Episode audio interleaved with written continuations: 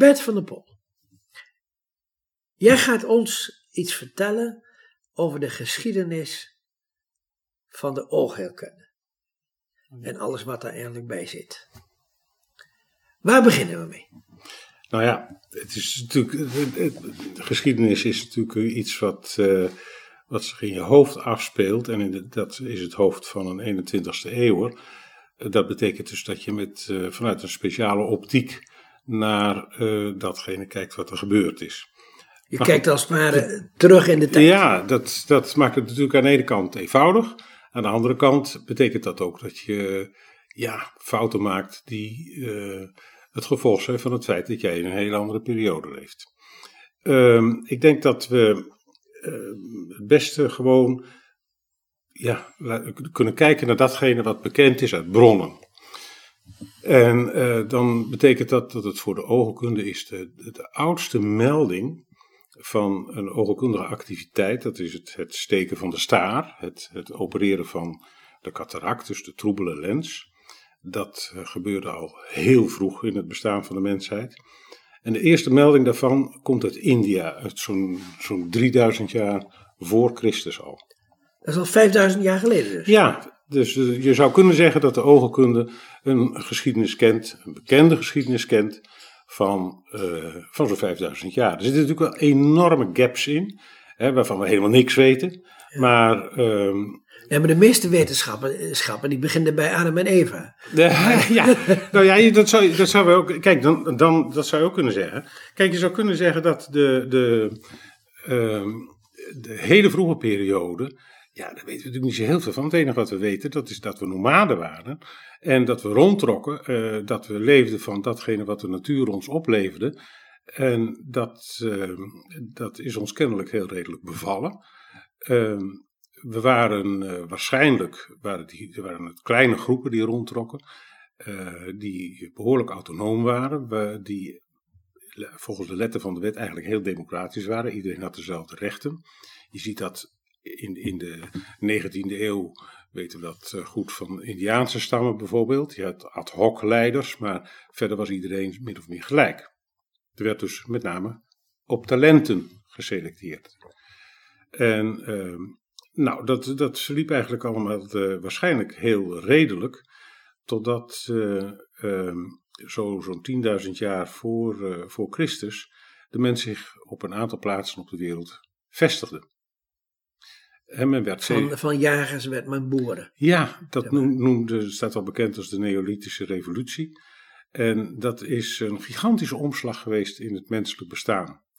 Een van de hele belangrijke dingen, en dat weten we zeker uit opgravingen en dat soort zaken, is dat de, de, de, de sedentaire mens veel Sedentair moet misschien even uitleggen. De, de mensen die zich gevestigd had, dus ja, als boer, ja, ja. dat die lang zo gezond niet waren als die nomaden.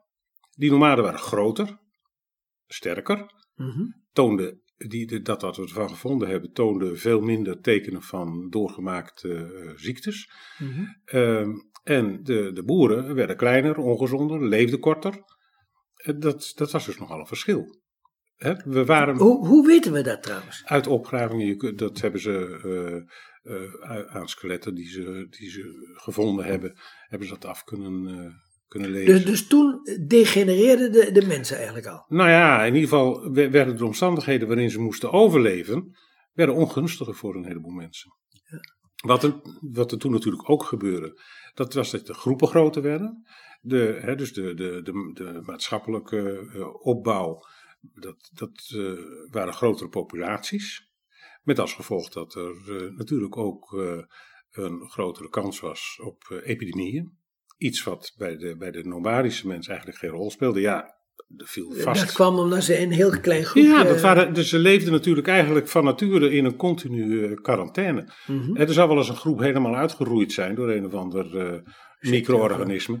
Maar, dat, maar die kennen we niet meer. Nee, en dat was in ieder geval was het geen grote populaties. In de, in de periode van, van zo'n paar duizend jaar voor, uh, voor Christus dat uh, in, in het gebied van de Mesopotamië zo, daar heers, uh, heerste toen een, een, een, hele serie van enorme epidemieën, waarschijnlijk pest, we weten, dat is niet helemaal bekend.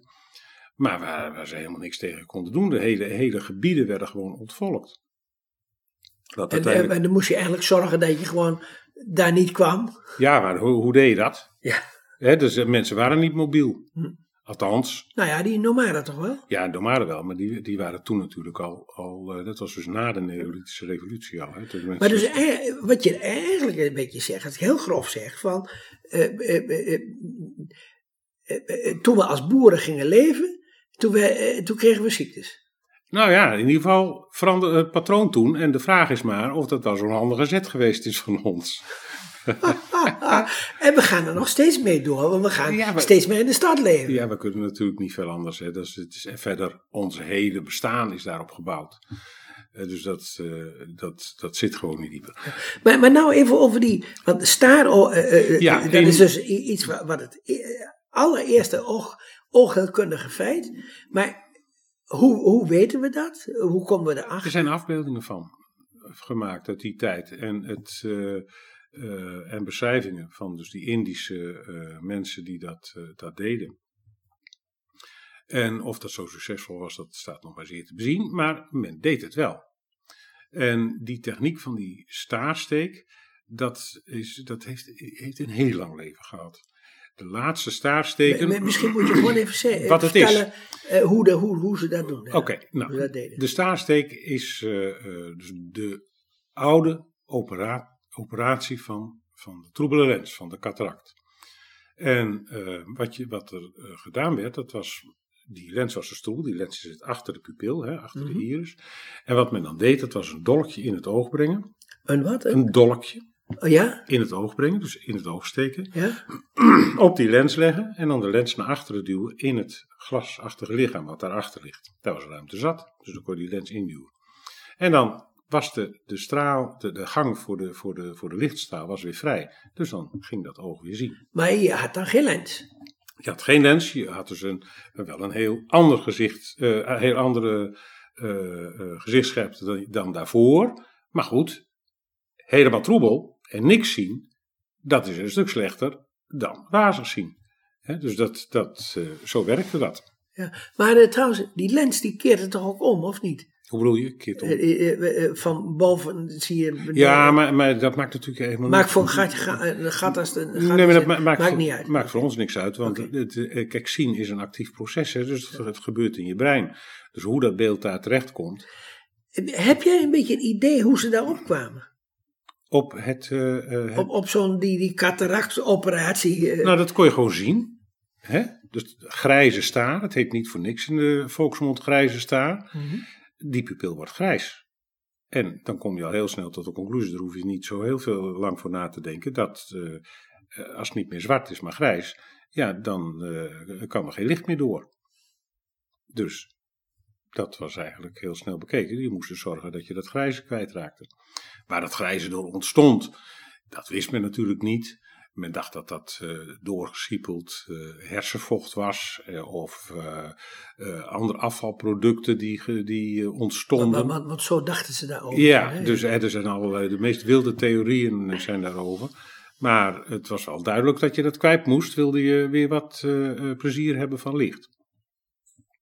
Dus dat was de reden. Wat, Maar was dat ook de tijd van de aderlatingen en dat soort dingen? Of was het ja, nou dat begon eigenlijk al in de Hellenistische tijd, weten we dat. Dat Hippocrates, die, eh, die deed bijvoorbeeld een aderlaten. En dat, dat hing eigenlijk samen, maar kijk, dat weten we natuurlijk uit die hele oude tijd, weet, weten we dat niet. Maar uit de Hellenistische tijd weten we dat wel, dus de tijd van de oude Grieken. Hè, Zo'n zo'n 200 eh, voor Christus, 300 voor Christus, zoiets. Ehm, dat, dat stoelde op de gedachte dat eh, ziek worden, dat dat eh, eh, het gevolg was van het uit balans raken van de lichaamssappen. Hè? Daarom heet het de humorale eh, theorie.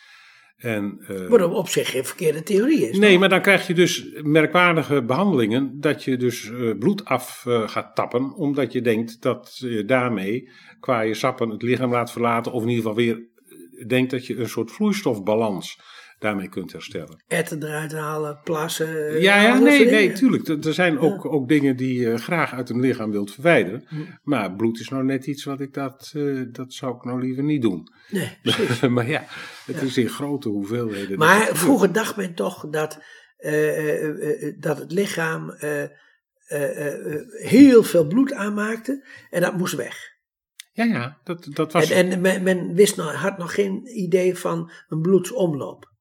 Ja, die bloedsomloop, daar, daar was wel een vaag vermoeden van hoor. Uiteindelijk is die pas door Harvey in eh, de, de 18e eeuw eh, beschre- echt beschreven. Mhm. Maar dat kwam niet zomaar uit de lucht vallen. Men wist al wel dat een hart pompte en hoe dat dan allemaal precies. eh, Ook die mensen in India? Nou, dat denk ik niet. Maar dat weten we natuurlijk niet. Dat is geen idee. Dat, dat staat nergens beschreven natuurlijk. Kijk, de eerste bronnen, de eerste echte bronnen waar we iets aan hadden, dat, dat, dat stamt uit eh, zo'n 2000 voor eh, Christus. Hè? Dat, dat zijn die wetten van Hammurabi die we op een steen gevonden hebben. Eh, en ik kan me voorstellen dat ook bij de India's, dat daar gewoon de barbier of iets dergelijks, Ja. of figuur, die, Ja, ja. die deed die staaroperatie. Absoluut. Dat, en tot op de dag van vandaag is dat zo. Ik, ik heb in Afrika meegemaakt en iedere eh, oogarts die in Afrika gewerkt heeft, kent dat fenomeen. Daar lopen gewoon tot op de dag van vandaag staarstekers rond. Die doen precies hetzelfde als die Indiër in, in eh, 3000 voor Christus. Oké. Ja, eh, dus het is anno 2017. Dus de, de techniek kunnen we nog zien. De, de techniek is zo te bewonderen als je eventjes de Middellandse Zee Ja, oversteekt. precies. precies. Ja.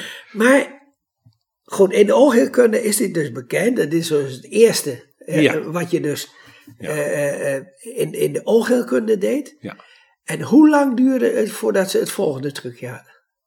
Voordat ze het volgende trucje hadden, ja, dat is, dat is dan lastig. Want, natuurlijk, want wat is het volgende trucje? Kijk, die, in zijn, in, dat is wel heel grof misschien, maar het, de, de echte grote ommekeer in de oogchirurgie, moet ik dan zeggen, niet in de kennis van de anatomie en de fysiologie van het oog. Dat is natuurlijk wat eh, geleidelijk gegaan, maar de echte ommekeer is geweest in het midden van, eh, van de 18e eeuw. Eh, die staarsteek was natuurlijk wel een. een eh, dat, je kunt je Midden afvragen. van de 1750 zo'n beetje. Ja, en kijk, die staarsteek, waarom was die zo populair? Kijk, als iets echt niet werkt, dan laat je dat wel uit je hoofd. Ja, precies. Maar die staarsteek deed dus kennelijk wel wat. Ja. Nou, je kunt, dat, dat is wel eens eh, becijferd. Je kunt ongeveer zeggen dat een, een staarsteek op een goede manier uitgevoerd heeft een eh, slagingskans van 30%. Nou, als we daar tegenwoordig naar Ja, kijken, nee, wa- wa- wa- en wat bedoel je onder slagingskans? Van, da- dat je er beter van wordt als patiënt. ja, ja, ja, oké. Ja? Nou, dan kun je zeggen, in, vanuit, in, in onze, naar onze maatstaven is dat natuurlijk barbaars. Ja, Een behandeling die maar 30% kans op succes oplevert, Ja, die ja, wordt bij ons meteen afgeschoten natuurlijk. ja. Hè? Maar 30% slagen is, eh, was natuurlijk, als je verder helemaal niks kunt, eigenlijk een grandioos succes. Als we eigenlijk eens even gaan kijken van, dus eigenlijk ongeveer vanaf 1750 Ja, gaan we in de volgende eh, eh, bijdrage, eh, gaan we eigenlijk die oogheelkunde behandelen. Want toen begon dat, ja, dat was de eerste grote ommekeer de eigenlijk. grote omkeer. En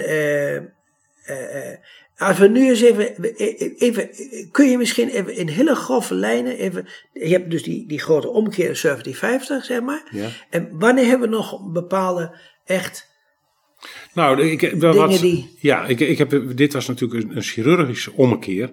Eh, wat, natuurlijk een heel belangrijk moment was, was het, eh, de, de, het ontstaan van de bril. Vergeet niet dat de, de, brekingsafwijkingen van het oog, ja, die plaagt een groot deel van de mensheid. of de, de glasslijpers. De glasslijpers, ja. En dat was aan het eind van de 13e eeuw. Toen ontstond in Venetië, eh, ontstonden de eerste brilletjes. We hebben toch filosofen gehad die allemaal glasslijpers waren? Eh, ja, ja, ja, ja, ja, ja, eh, Spinoza. Die, ja. eh, dat was een, was een, een glasslijper, ja. Ja, ja. Nee, maar dat heeft een revolutie teweeggebracht. ja nou, absoluut. En, en, en wanneer werd dat eigenlijk ook als bril ingezet? Eigenlijk meteen al. Het ja, is- nee, maar wat, wat is meteen wanneer? Eh, 1280, 1280, oké. zoiets. Maar toen En- hadden ze al een of ander iets, maakten ze van ja, van... ja, ja, ja, de meest, eh, meest eh, rare modellen kom je tegen. Het waren meestal gewoon brilletjes die je in je hand hield. De eerste brilletjes. Oh ja, ja. Een lo- lorgnet of zo. Ja, een zoiets. dubbel lorgnet. Ja. Het, is, het waren alleen positieve glazen. Dat was het enige wat ze toen nog konden slijpen. Dus glazen die in het Dus centrum... in feite, feite voor de leesbrilletjes. Ja, het waren leesbrillen. Want vergeet niet, kijk, als, als het, hoe, hoe, loste een, een. De Romeinen waren, waren zeer geletterde en ontwikkelde mensen. Maar hoe losten die dat op als ze hun leesbrillenleeftijd eh bereikten? Ze namen een slaaf. Die, die moest dan voor hun Die moest voorlezen, ja. Oké. Wij gaan de volgende keer gaan we in 1750 beginnen.